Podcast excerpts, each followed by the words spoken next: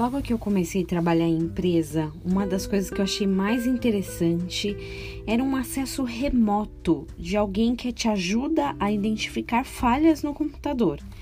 Uma pessoa ficava de longe e hoje existem pessoas ou centros de help desk até na Índia, onde eles te instruem a tentar alguns procedimentos de forma a tentar fazer seu computador funcionar. O protocolo é começar fazendo algumas perguntas. E a primeira recorrente delas é: Você já reiniciou seu computador? Pode ser que você nunca tenha feito uma ligação destas, mas se você tem um celular e ele já deu problema, em algum momento você também deve ter escutado o mesmo conselho. Já reiniciou o celular? Eu não sou especialista em temas de informática, mas eu aprendi pelo tempo que alguns problemas de funcionamento sim se resolvem ao reiniciar o computador. Algumas falhas sistêmicas leves, né, simplesmente desaparecem no momento de desligar, esperar um minutinho e religar.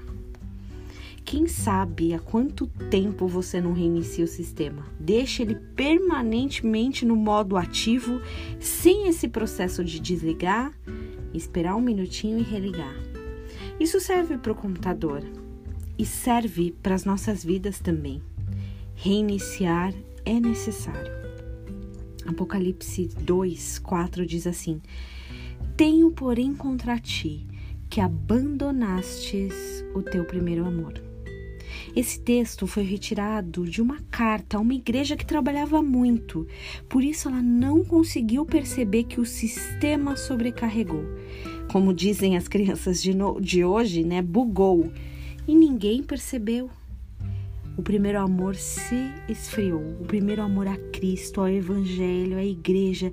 Aquele sentimento de querer estar perto, de viver todos e cada um dos dias na presença do Senhor mas o sistema continua trabalhando, só que está travando.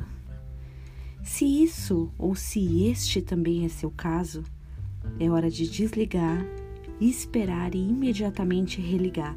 Dessa vez tendo certeza que o primeiro amor está rodando.